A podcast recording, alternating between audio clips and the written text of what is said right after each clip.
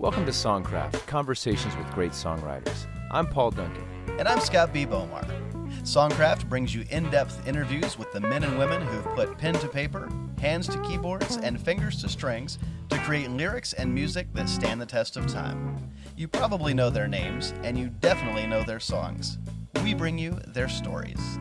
Please sign up for our email list at songcraftshow.com to make sure you don't miss a single episode. And while our show is always free, if you believe in our mission of preserving and presenting these important conversations, we invite you to visit our Patreon page at patreon.com slash songcraftshow. There you can become part of our team with a voluntary monthly pledge that will also give you access to bonus content and other extras as our way of saying thanks for your continued support. You're listening to John Scofield's instrumental version of Let's Go Get Stoned, a song originally popularized by Ray Charles and co written by our guest on this episode of Songcraft, Joshie Jo Armstead. The Mississippi native began her professional career as a vocalist, touring and recording as one of the original Ikettes behind Ike and Tina Turner. She later settled in New York City, where she began working with the legendary duo of Ashford and Simpson, who first found major success as the songwriting trio of Ashford, Simpson, and Armstead when Ray Charles's recording of Let's Go Get Stoned became a number one hit. Soon after, Charles recorded their I Don't Need No Doctor, and Aretha Franklin hit the R&B Top 40 with Cry Like a Baby. After Ashford and Simpson went to Motown, Armstead relocated to Chicago, where she launched Giant Productions and established herself as one of only a handful of female record label owners and producers in that era. There she scored top 10 R&B hits with Syl Johnson's Come On Sock It To Me, Ruby Andrews' Casanova Your Playing Days Are Over, Garland Green's Jealous Kind of Fella, and Carl Carlton's Drop By My Place, while also releasing her own records as an artist for Giant Records and later Stax Records. As a vocalist, she has worked and recorded with Diana Ross, Bob Dylan, Roberta Flack, Nina Simone, B.B. King, Quincy Jones, and Burt Bacharach. As a writer, she plays 16 songs on the R&B and pop charts. Her compositions have been recorded by a long list of artists, including James Brown, The Coasters, The Shirelles, Joe Cocker, Styx, Humble Pie, Joan Osborne, Ronnie Milsap, John Mayer, and others.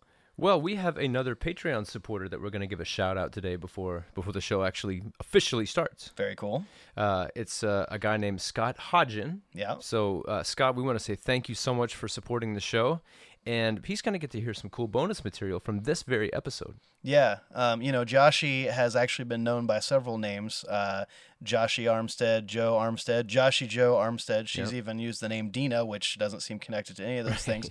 Um, so you might look and go, "What the heck? Well, how, how why is she written and recorded under all these different names?" Well, guess what? We're not going to tell you. It's also not going to be in this episode because right. it's bonus content for our uh, Patreon subscribers who have subscribed at a at a certain level or above. And um, yeah, as uh, as Paul mentioned there, our Patreon page, which is uh, patreon.com slash songcraft show is a place where those who um, choose to uh, help support us financially get some extra goodies and that's one of them so yep. uh, if you want to hear that extra content you can uh, go join our patreon page or even if you just want to go uh, make a pledge just because you love the show then uh, we appreciate that. We're, we're growing this thing um, kind of an organic ground up kind of way. We've got a handful of patrons who, who help support what we do and we sure do appreciate them and these stories are fun. Uh, you know this is an infectious personality this lady has. This yeah. this laugh that she has when yeah. she tells a story. So you know, you could say, "Hey, let's sit here and talk about Joshie Armstead," or "Let's hear Joshie Armstead." I say, let's do that. All right.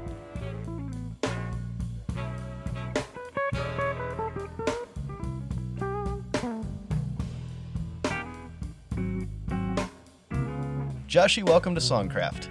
Thank you for having me. Yeah, we're so we're so excited to be talking to you today. This is great. Now, you were born in Mississippi in the mid 1940s, and I understand that your mother was a minister, which seems unusual for a woman in that era. Talk about what sort of influence your mom and the church had in shaping you and your musical instincts.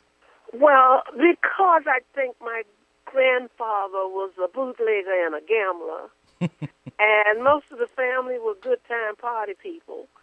I think my mother, I was thinking about that the other day, I think she decided that that wasn't the life that she wanted. Yeah, right. And yeah, and so she uh, uh, began to go to church, and she said she told me she had visions and uh, that the Lord had spoken to her and said He wanted her to carry His word out among the people. Hmm. And uh, she told vivid stories about this, and that she dreamed of seeing herself in a long black robe with her arms outstretched Wow. as she was talking. Uh, so she studied. The only church, actually, at that time, who would ordain um, a woman happened to be in Yazoo City, and that was the AME Church, the African Methodist Episcopal Church. Yeah.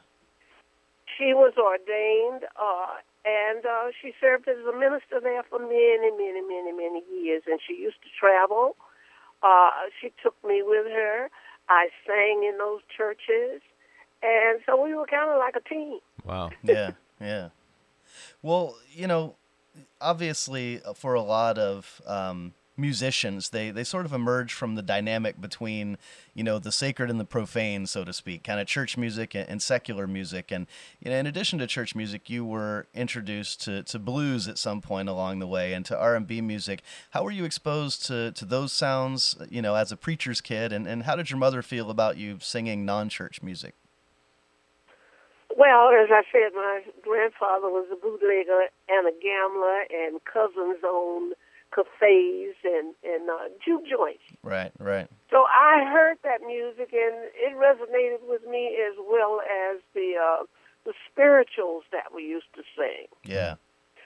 So uh, that was my background. You know, kids soak up everything. Yeah. Sure. And as far as as as Mama, in terms of she didn't she didn't preach fire and brimstone, Right.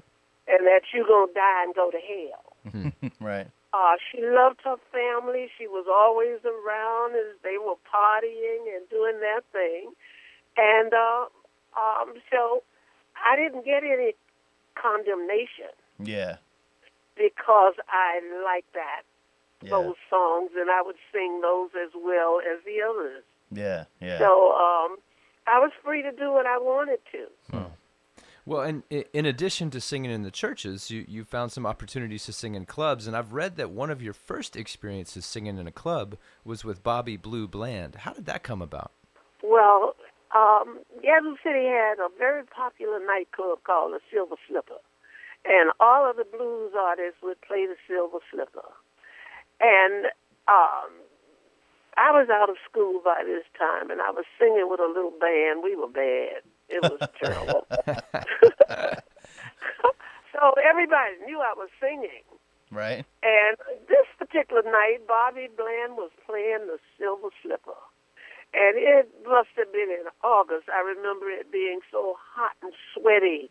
And that's when you had the best time, and everybody was dancing. And the, oh, it was great. Right. So I don't know how I got on the stage, whether somebody egged me on or asked Bobby or told Bobby there was a singer in the house or what have you. But Bobby was very gracious. Hmm. And they called me up to sing.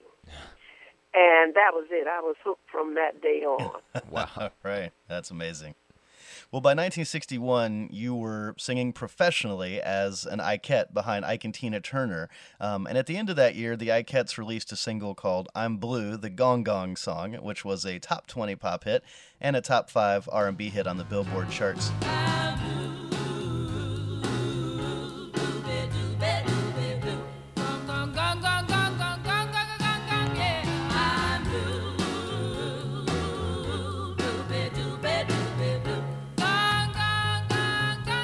How you ended up joining Ike's backing group and, and how that song in particular came together.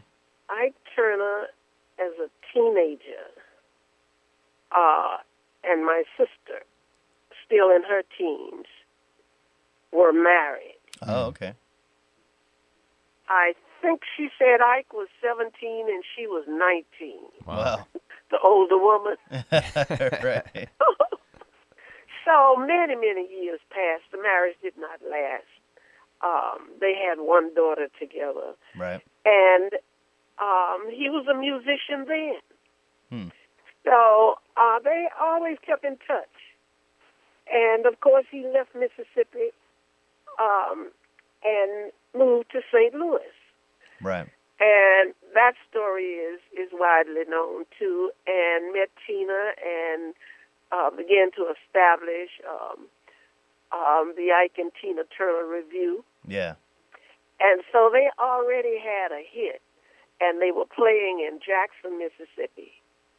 Well, I called my sister and invited her to the show.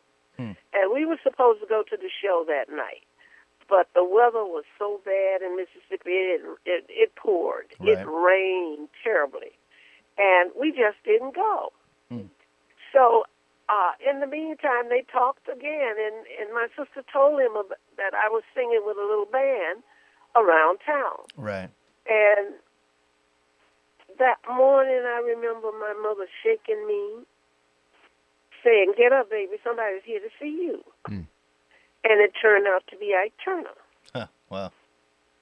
Ike had driven with his um, band leader at that time um, to Yazoo City to hear me because he needed one more girl to complete the Ikettes. Wow. Right. And so I auditioned for him early that morning at the Silver Slipper. Um, the only other place with a piano besides the church is. so, right. Not, not a lot of choices. so the owner of the Silver Slipper was very gracious, and he opened the club early that morning, and I sang for Ike. And um, that was it. He told my mother that he wanted to take me on the road with him. Wow. Man. And and by the way, for our listeners, I mean, early in the morning is not exactly when you want to be singing as a singer, right? Absolutely not. Especially for an important audition. Right. like, oh, I just woke up. Shaken out of bed to, Yeah. to perform. Let me show you my range. Well, I, whatever it was, I did okay because I left there with Ike Turner. Wow. Ike and Tina Turner. That's yes. amazing. So how did I'm Blue come together? I understand. I know that song's credited to, to Ike, but I understand that you uh, might have had a, a hand in its creation. I did, and that was my introduction to, you know, really the fundamentals of songwriting. Uh, we happened to uh, be riding with Ike. I think he must have had the idea that he wanted to record the Ikettes. Right. And so we was in his car, and we began to sing together, and you know things started coming together, and he had this melody, and uh, it was background heavy, and I guess so for um, a girls group. Right. And I remember giving him some lyrics, uh, and that's how it came together Yeah. riding in his car from one gig to the other. and we recorded it in New Orleans. So that was my introduction to uh, uh, songwriting. Ike would call me uh, at other times and hum melodies, and I would give him words and so forth. So Huh. I, uh, I began to understand the structure of, you know, how to do a song, how to craft a song. Right. Right. So, of, of course, I didn't get any credit for it, Yeah. Yeah. but it, it it gave me confidence to know that I could put together, you know, create something Right. Sure. original. Yeah. Well, and then you, you guys were touring together. You were still a teenager, so you know, in addition to learning kind of the basics of songwriting, I'm sure there was a ton that you learned about the business and, and, and about touring uh, that sort of stayed with you throughout your career. I'm imagining. Absolutely. I mean, that was a, you know, that was that was pretty uh, intense in terms of having to learn and pick up things and and I was always inquisitive. I always asked him questions. Um, sometimes he would even let me count the money, Hmm. and he taught me things. So it was, um, I could say, uh, basically uh, my degree, Right. Right. so to speak, into the business. Right. Yeah. And you know, eh, after all that experience in in uh, late 1962, you left Ike and though, and you landed in Los Angeles for a little while. What prompted you to depart uh, such a steady gig? Well, to be honest, I never made any money. Mm. Hmm. Uh, when I left Yazoo City, I didn't have any money, so I had to uh, do what they call draw on your salary. Right. and I call it almost like sharecropping because at the end of the week I was in a deficit. Mm, Right. right, right, right. I always owed I. right. You're like, I just worked all week. How do I owe you money? Man. Oh, listen, that's a precursor for you know the whole music business as I saw it and experienced it. Yeah. But um, I didn't. After a while, I knew there was there was no opportunity for me except, uh, you know, being with Ike and Tina Turner, and I'm not into that in terms of the uh, facade. The, Mm. the, you know, if it's not real, if I'm not making money, if I'm not growing, or you know, uh, expressing myself to the best of my ability, there's no need for me to be there. Yeah. Hmm. Yeah. Kind of a dead end almost. So uh, I walked away. Wow. Wow. I mean, I was scared to death, Yeah. but I just, you know, I I knew that I could not really grow and um, have the opportunities that I wanted, Yeah. yeah. and so I left. How, how old were you when you left? I think I might have been 20 at the time, 19 or 20. Wow, wow. You know, Ike, Ike is one of those guys who was exceptionally talented and contributed so much to, to R and B and and rock and roll history, but it's it's been so uh, overshadowed by his his reputation for violence. You know, with Tina and that kind of thing. Was w- was that something that you were subjected to on the on the road, or was that something that they kept behind closed doors? Well, he mostly kept it behind closed doors. I never saw him hit her. Yeah, I saw some of the aftermath. You know, she'd have a little busted lip or something. Hmm. And uh, I saw how he could go from really being jovial to being full of rage yeah, in seconds. Hmm. Uh, he had a terrible temper, but he always paid people on time. Um, you know, he he was very serious about the music. We could we were watching this uh, thing form right in front of our eyes. You know, with his with him at the helm. Yeah, Um, it it was amazing, but yeah, it's unfortunate that his uh, abusive behavior happened to overshadow his uh, creative Yeah. yeah. ability. Yeah, yeah. You know what I really think, and I've said this a couple of times. I think Ike Turner might have been undiagnosed bipolar. Hmm. Huh, interesting. Yeah, but that wasn't a diagnosis that, that was really, you know, thrown around in those days. In those days, no, Yeah. absolutely not. Interesting. You know, as Paul mentioned, when you left uh, Ike and Tina, you you landed in uh, in L.A. for a while, and during your time in Los Angeles, you recorded uh, a handful of records, including uh, "Never Try to Love No More."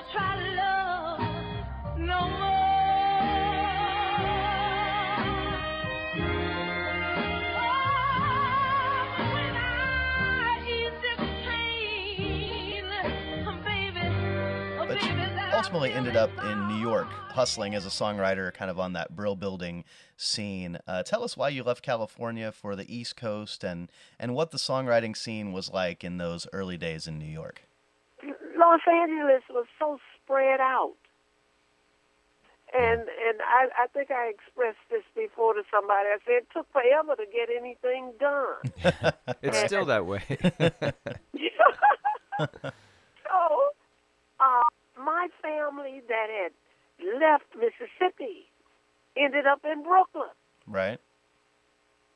So I was working at the Five Four Ballroom, and Luther Dixon happened to come into that ballroom, and I had met Luther Dixon when I was with Ike and Tina. Hmm. And at that time, Luther had been given a deal with Capitol Records to distribute his own label called Ludix.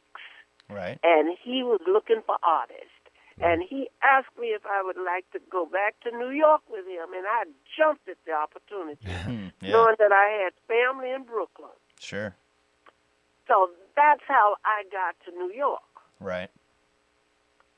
I went over to the Capitol Records uh, building where Luther had an office. I began to meet musicians and singers and writers and that energy. And somebody told me about you know the publishers and the, the C and D and the Brill building. Oh, it was wow! It was fascinating and just the pace that I needed. It was very fast paced. So Yeah. I just got caught up in it. I loved it. Uh, I'm a quick study, as they say. I uh, uh, started writing with with different people. One of my first writing partners was a guy named Robert Mosley, and Robert was a co-writer on "All Right, Okay, You Win." Okay, yeah. All right, okay, you win. I'm in love with you. Anyway, he was a prolific uh, uh, pianist and a songwriter. Right. And we wrote some things together, which incidentally, um, there was another writer's name attached to it by the name of Morris Levy. He's he's kind of a notorious character in the music industry. Oh, yes. And, and I have the distinction of having written songs with him. Yeah, eh, but I don't think anybody can remember exactly what Morris did on some of those songs. Yeah, you you give Morris uh, writer credit to keep from getting your knees broken. I think that's what he did on those songs. so you asked the question, what was it like in those days? Right. You know, it was, hey, it really was a, a, a learning process Yeah. like no other. right, right, right. Well, the the first time we see your name appear as a songwriter on the Billboard charts came in 1965 when uh, Maxine Brown fell just shy of the pop top 40 with One Step at a Time.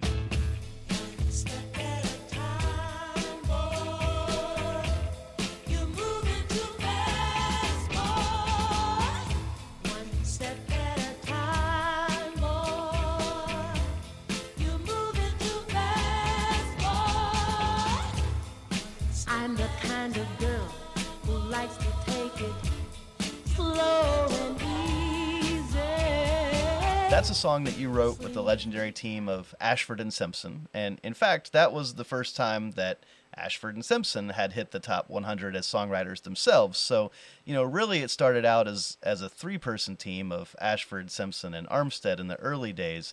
Um, talk about how you first met and began working with Nick and Valerie. Well, I began working with Valerie first. I met Valerie at a publisher's office. I think the publisher's name was Pincus Music, Hmm. uh, with a guy named Gregory Carroll. Right. And she sat down at the piano, and I was blown away with her talent, with the feel that she had. Valerie has a gospel feel. It touched me to my core. Hmm. And of course, I jumped on her like, "Hi, how are you? I'm Joshie." All right. and you know, um, um, what's going on? And do you write often? And where do you live? And everything I could ask her. Anyway, I was all over Valerie, and we Right. exchanged numbers. And I kept calling. I'd call all day, talk, whatever, right, right. because I wanted to work with her. Yeah. So uh, we started working together and we started doing backup together. Nick at that time was not in that particular writing pool. Right. He was doing something else. And finally, uh, I met Nick. Right. I have to say that I saw them as an act Hmm. in Brooklyn, at a theater in Brooklyn, as Valerie and Nick. Right. They had recorded for Glover Records, I think. Hmm. But anyway, after meeting Valerie and starting to work with her, uh, I met Nick again. Nick came back in the fold, and I tell you, listen, you could not beat the three of us as uh, um, uh, as singers. Hmm. Yeah. That harmony that we could put together was was hair raising. Wow. So when Nick came back, of course he was welcomed, and we had a great time, and we just started writing together. Yeah. Yeah. Well, you know, the first time that, that they hit the top 20 as writers on the R&B chart was another song that the three of you wrote together, Never Had It So Good. Only once in a lifetime, the right girl comes along. And when you find her, brother, you better hang on. Could I leave my baby? No, I don't think I could, cause I've never had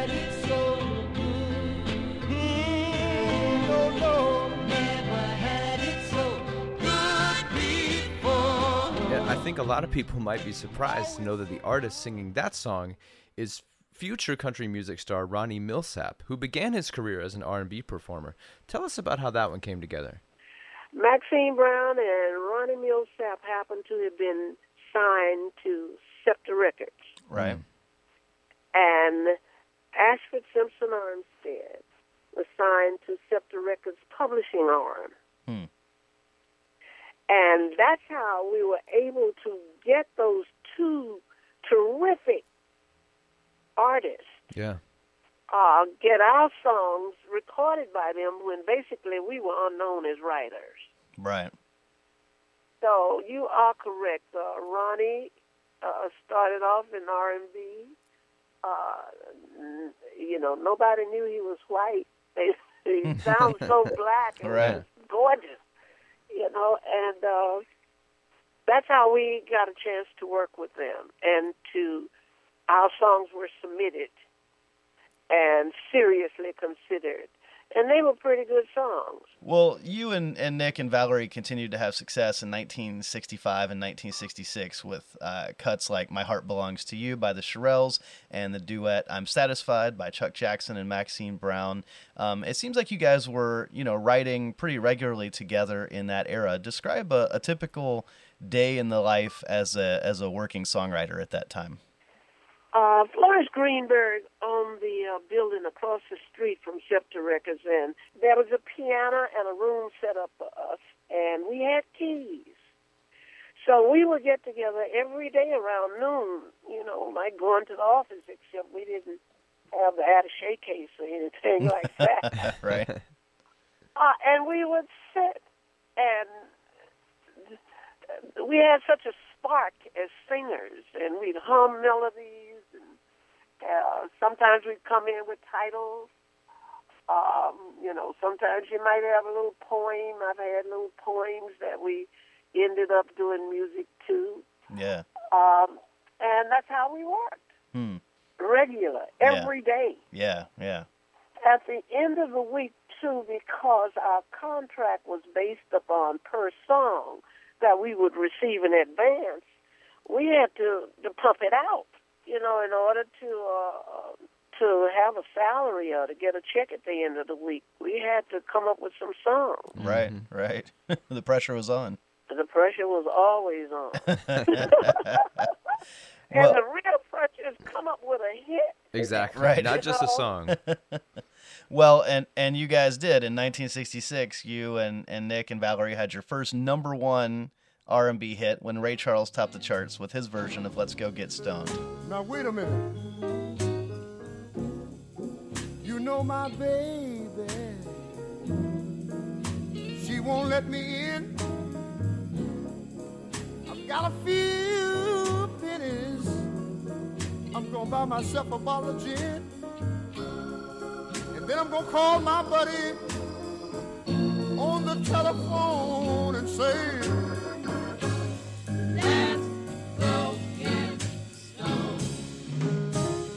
us how you guys came up with that song and how Ray ended up getting his hands on it. if I remember correctly, that was totally Nick's idea. Mm. Hmm. Because when I heard him say those words, I was ready to go and and and go uptown to the three for one joint. Right? you thought it was a suggestion, not a song title. Right. That's great. Meet you downstairs. So he wanted to sit down and write it, and I think it came out, and this in 45 minutes, it was over. Wow. I have to tell you this: it was not written at Scepter in that little building where Florence had given us the room. Right. It was written at Atlantic Records. Hmm. Okay. Okay, the plot thickens. Uh, before we got before we got with Scepter Records is the part of uh, Flomar Blue Publishing. Ahmet Ertegun had given the, the three of us an opportunity to write at Atlantic. He opened and offered us the conference room, which had a piano in it, and we did the same thing. We would go every day and write. Wow. We compiled maybe five, six, seven songs. And Ahmet Ertegun called in Nesuhi and Jerry Wow. to hear these songs that we had written. Wow. And Nesuhi and Jerry were not impressed. okay? so I knew where we could go to take them. Right. I had met Florence Greenberg through Luther Dixon. And so the timing was just right. We went over to Scepter, um, Ed Sharon, uh, not Ed Sharon. What is Ed's name? Anyway, um, um, he had just signed with Scepter a co-deal to handle their publishing, and we played those same songs for him, Right. and he signed us. Uh, So, ironically, he submitted the song back to Atlantic, Hmm.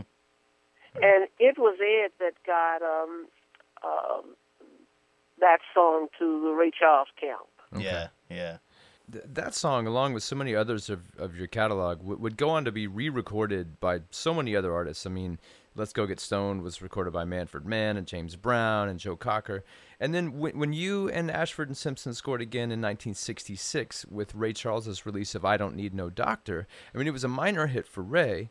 But then that song was covered by a bunch of hard rock bands. You got like Humble Pie and Great White and Wasp.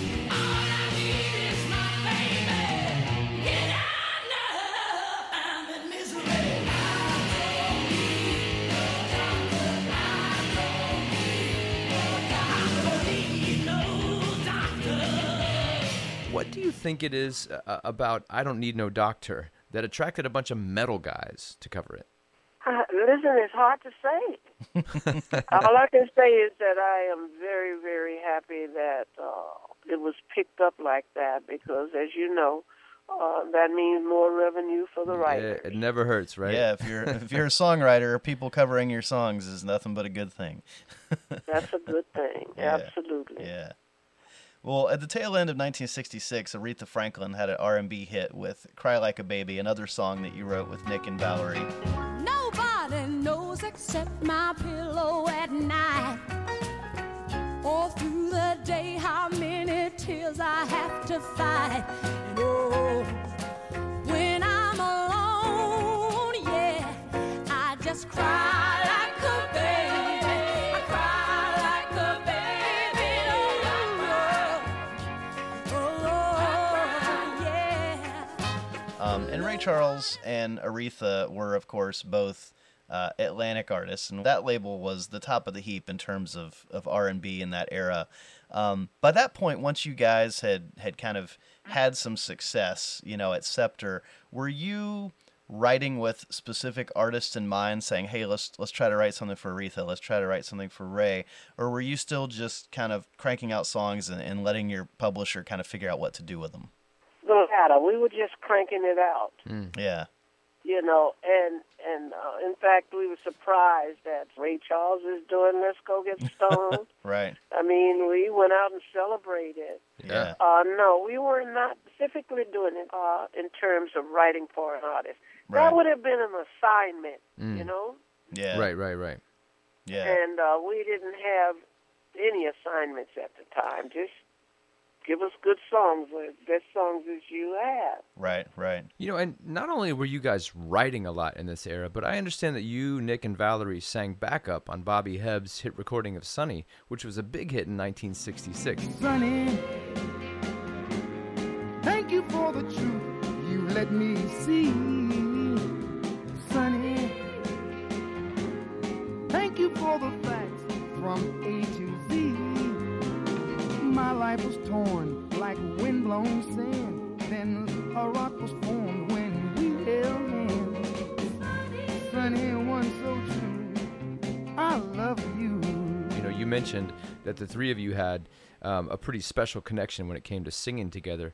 Were you personally actively pursuing a singing career during that time? No.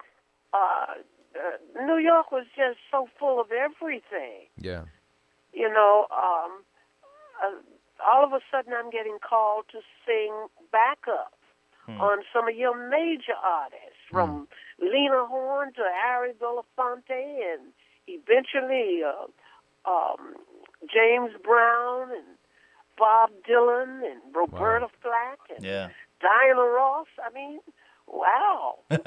So at that, at, yeah, at that time, I guess everything was on the table. Yeah. Had a contract happen for me, or had I met anybody that said, "Hey, we want to really, uh, uh, you know, take you in the studio," of course I would have been open to it. Yeah. But I, I call it in my writing odd jobs. I just did everything. If they say, "Do can you do this?" I say yes right, right, and right. attempt. and those were my attempts at it. So right, right. Well, by 1967, Ashford and Simpson left New York for a successful career with Motown in Detroit. Um, tell us why you didn't go with them and how that writing trio ultimately ended up as a duo. Well, our contract was up at Scepter, and I think Ed left uh, uh, Scepter Records as a co-publisher, and so that ended, and, and uh, we weren't talking every day. Right. And it must have been Nick who found the um, uh, the hookup with Motown. Right. And I think he thought too that splitting the money three ways actually unnecessary. Right. right, Like, right. oh, simple math. To be honest with you, right. but uh, they had been partners before, and I felt like a third wheel a lot of times. Hmm. So, and as you know, they ended up being married. So, you know, uh, they went to Motown without me, and of course, it was devastating. I was heartbroken. I was almost destroyed because I loved my partners. I loved the way Yeah. we sound. I loved our camaraderie. It was just wonderful. Now I'm on my own again. Hmm. What am I going to do? Yeah. So that's what happened. They went on to Motown without me. I think Nick found that deal, Yeah. and they signed it without me. Well, you did figure out what to do next. You relocated to Chicago, and you continued to have hits with other co-writers, including Syl Johnson. Um, and and one of those hits went to number twelve in the R&B chart. It was a song you guys wrote together called "Come On, Sock It to Me."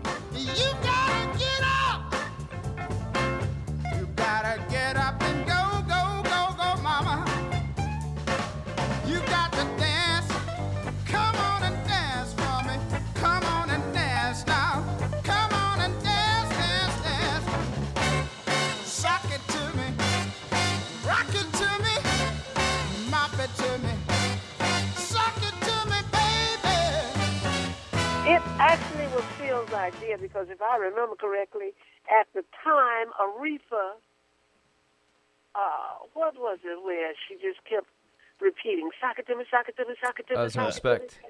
Yeah. Yeah. Respect, Yeah. yes. And Syl, that was his idea. I want to do a song called Sock It To Me. So I went to Syl's house one day, and we sat in his basement. Actually, it was his attic. Wow. Come on up to the attic. song. Let's write. right. And we wrote the song. Yeah. And I was finished with it. It's yours. You know? Yeah. I was happy. I was happy that Syl was like that. Yeah. Yeah. Give him the song, and now he's going to run with it. He's going to do what's Sure. necessary. He's going to find the money and record it, the whole nine yards. Yeah, yeah. So- Well, that uh, same year that uh, "Come On, Sock It to Me" was a hit, uh, you also scored a top ten R&B hit with Ruby Andrews' cut of "Casanova." Your playing days are over.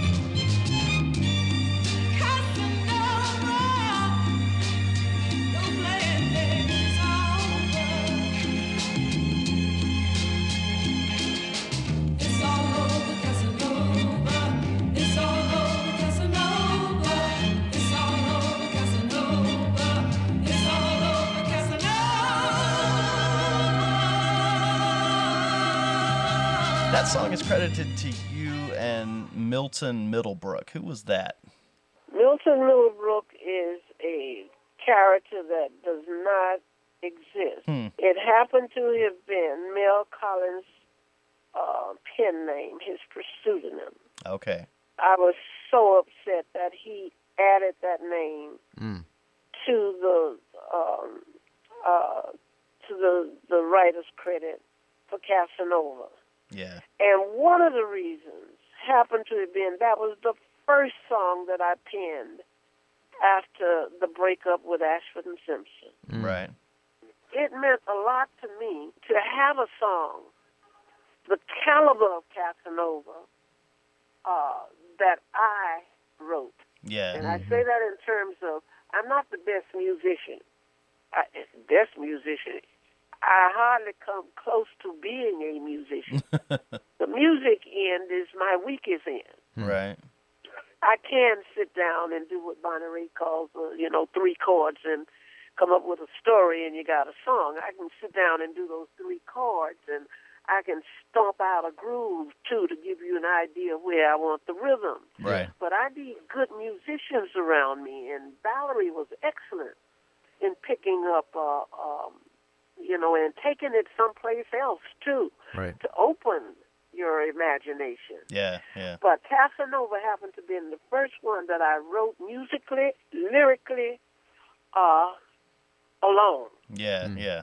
So yeah, it's particularly galling to have somebody else's name uh, on there when you know you did it all yourself. It was devastating. It Yeah. still is because, you know, you can't, you, uh, from with copyright law, you can't take it off. Yeah. You- You've always turned out to be a real example of, of strength in this industry. You know, uh, when in 1968, you know, you scored a top 30 R&B hit as both writer and artist with "A Stone Good Lover." I may not dress the best. I'll never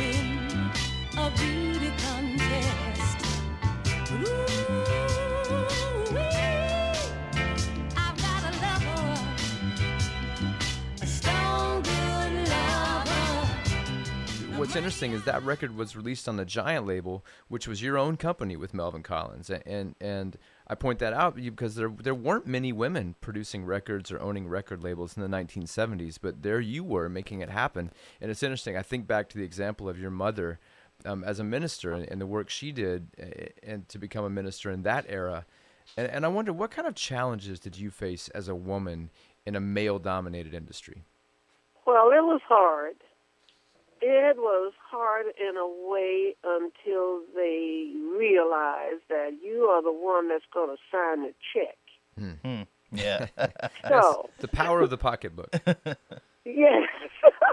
I like that.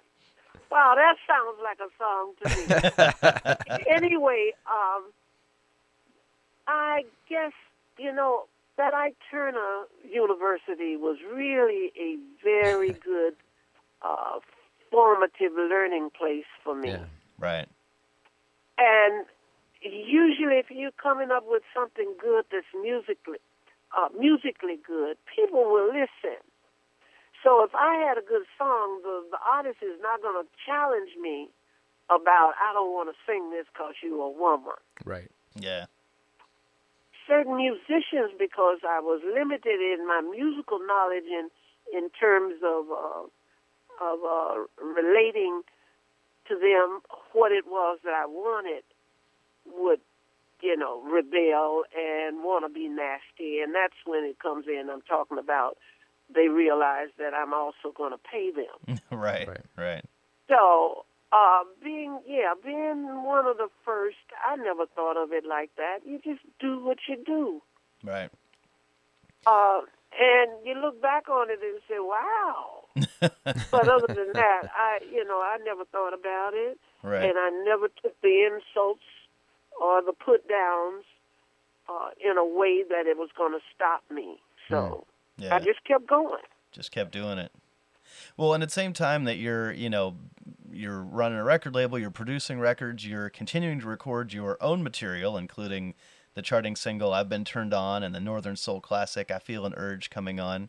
Um, you were also collaborating with with others, still finding success on the charts as a songwriter with songs like "Jealous Kind of Fella," which is an absolute soul classic that was a top 20 pop hit, top five R&B hit for Garland Green in 1969. But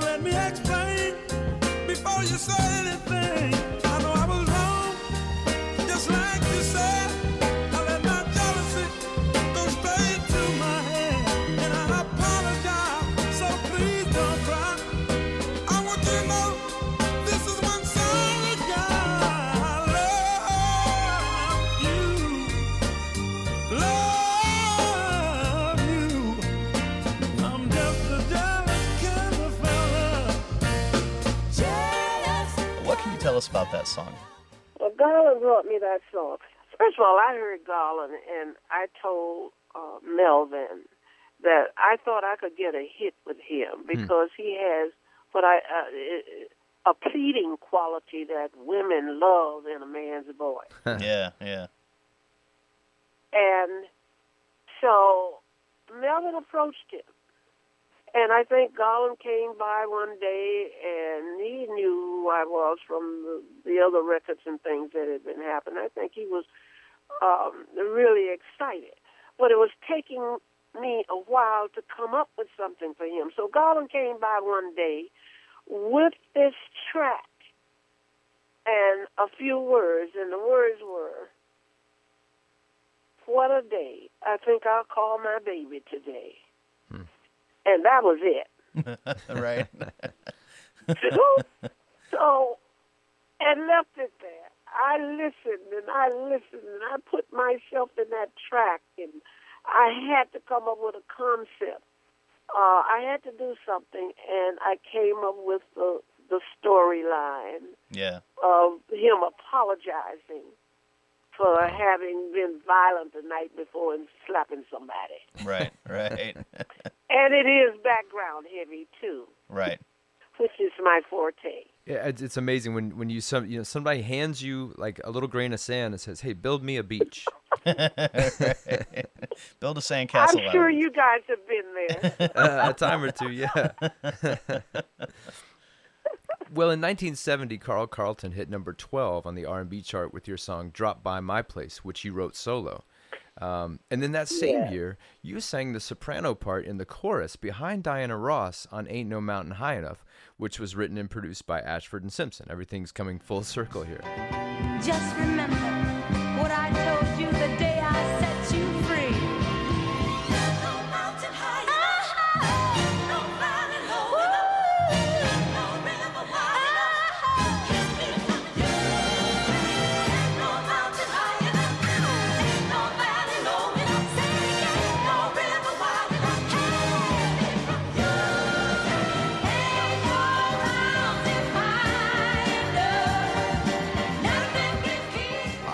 were continuing to work with Nick and Valerie, though you were well established in Chicago.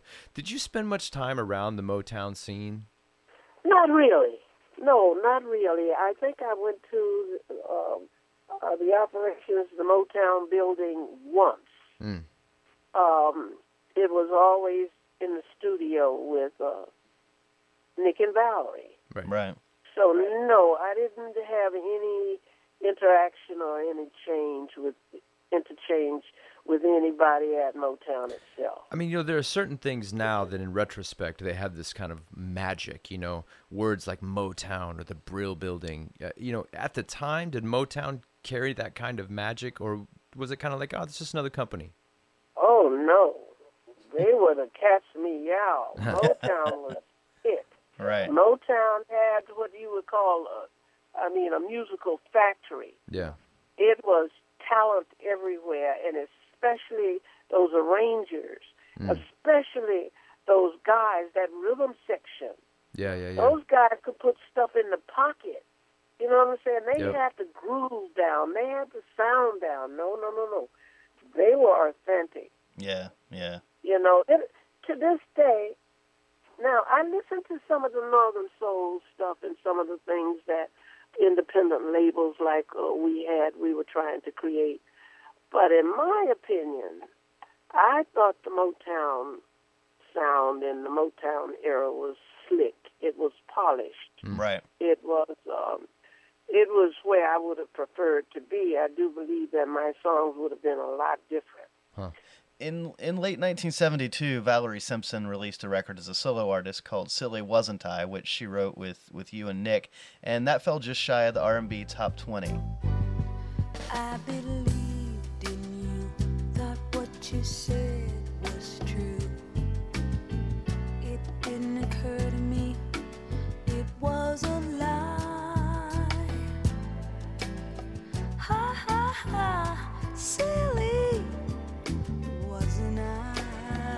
that record was kind of a a return to you know the Ashford and Simpson and Armstead name on a record, but it was also that same era was kind of a return to New York from Chicago for you.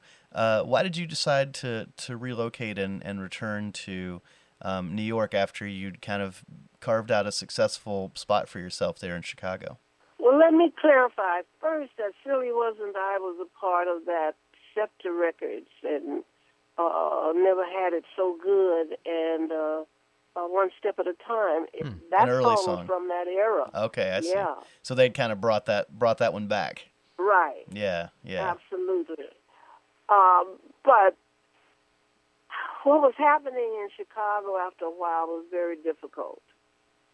Uh, it's difficult to work with people you know are stealing from you. Mm, yeah. Uh, you know, it was a lot of bickering and backstabbing and just infighting that kills creativity. right. So I left.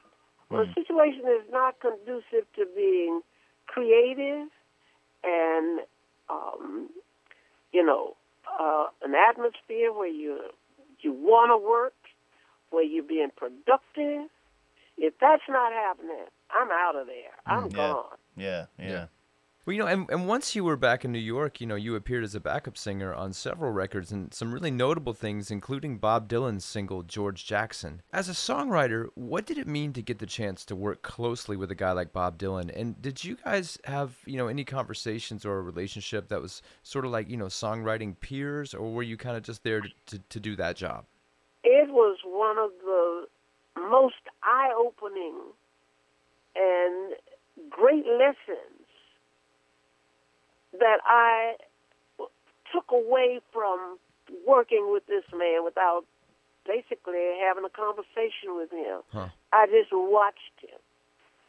That session was booked with about 12 to 15 musicians hmm.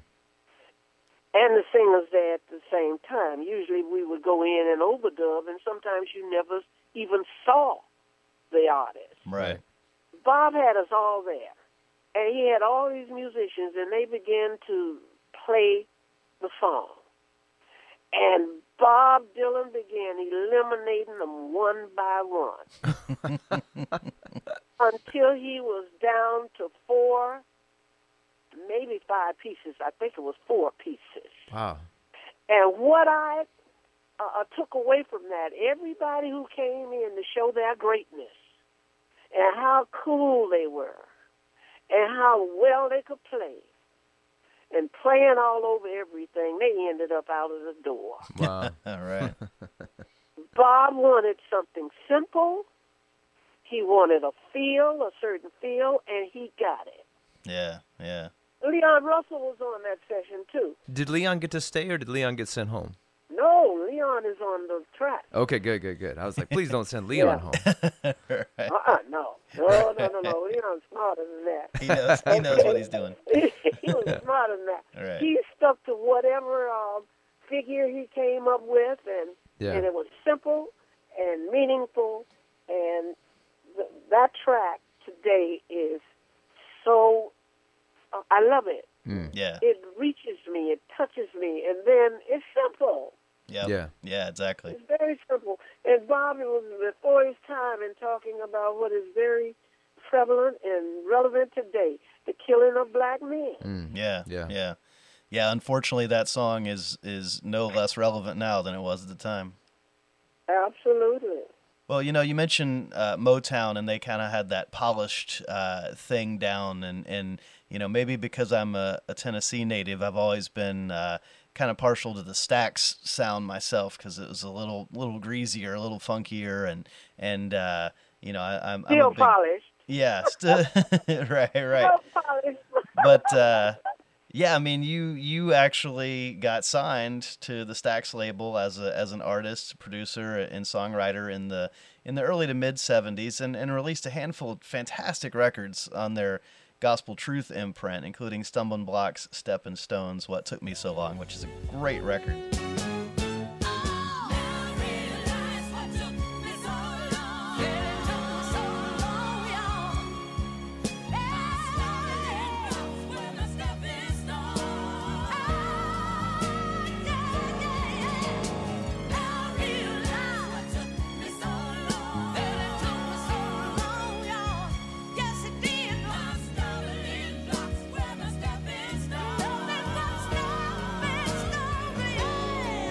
Um, and that's a, again a song that you wrote uh, solo. Tell us about your experience with with Stax Records. I uh, went in the studio with Valerie and uh, some wonderful musicians and did a demo for Al Bell and sent it to him. And he gave me a wonderful deal as a writer, as a producer, and as an artist. Three different contracts. Yeah, So, but Al was in trouble. He was beginning to be in deep trouble at that time. And by the, you know, when I finished the album, they were really uh, struggling. yeah, So all of that work went down the drain, and any future work that I would would would produce. yeah. So you know, after a while, those kind of breaks kind of you know they get to you a little bit. Right. Sure, That's right place, wrong time.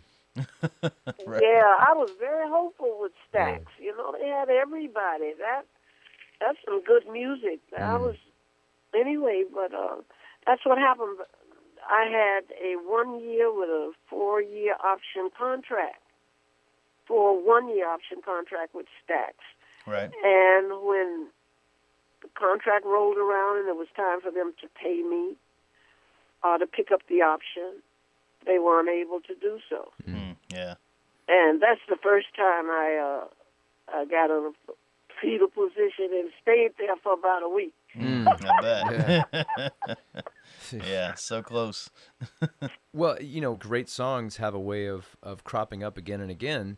Eh, And in 2006, rapper 50 Cent had a top 40 pop hit with Best Friend, which sampled your song Silly Wasn't I, that had been a hit for Valerie Simpson more than 30 years earlier. Have you been surprised by the way many of your songs are still being listened to and covered and rediscovered and appreciated so many years after you wrote them? It gives you a feeling of such jubilation and hope and happiness that this is happening. Mm. I think when you're young and you're doing it, you don't think 50 years later it's going to be a life. It'll have a lifespan, Yeah. Yeah. and you never know. And I'm so happy about it. Well, Joshie, this has been uh, an absolute pleasure for us. We thank you so much, and just very, very cool to to get the opportunity to do this. I'm grinning from ear to ear. Thank you for considering me. Thanks for listening. We'd love to stay connected with you, so please sign up for our email list at songcraftshow.com, like us on Facebook, and follow us on Twitter. You can find us by searching for Songcraft Show. While Songcraft will always be available to our listeners at no charge, we ask friends like you to consider becoming a Songcraft patron at patreon.com slash songcraftshow. That's P-A-T-R-E-O-N dot com slash songcraftshow. There you can pledge as little as $2 per month to help Songcraft continue its mission of bringing you great interviews with great songwriters. Plus, you'll have the opportunity to access bonus content and get the chance to enjoy unique rewards and experiences as a valued supporter. Thanks for sharing some time with us. We look forward to getting together again with you for the next episode of Songcraft Conversations with Great Songwriters.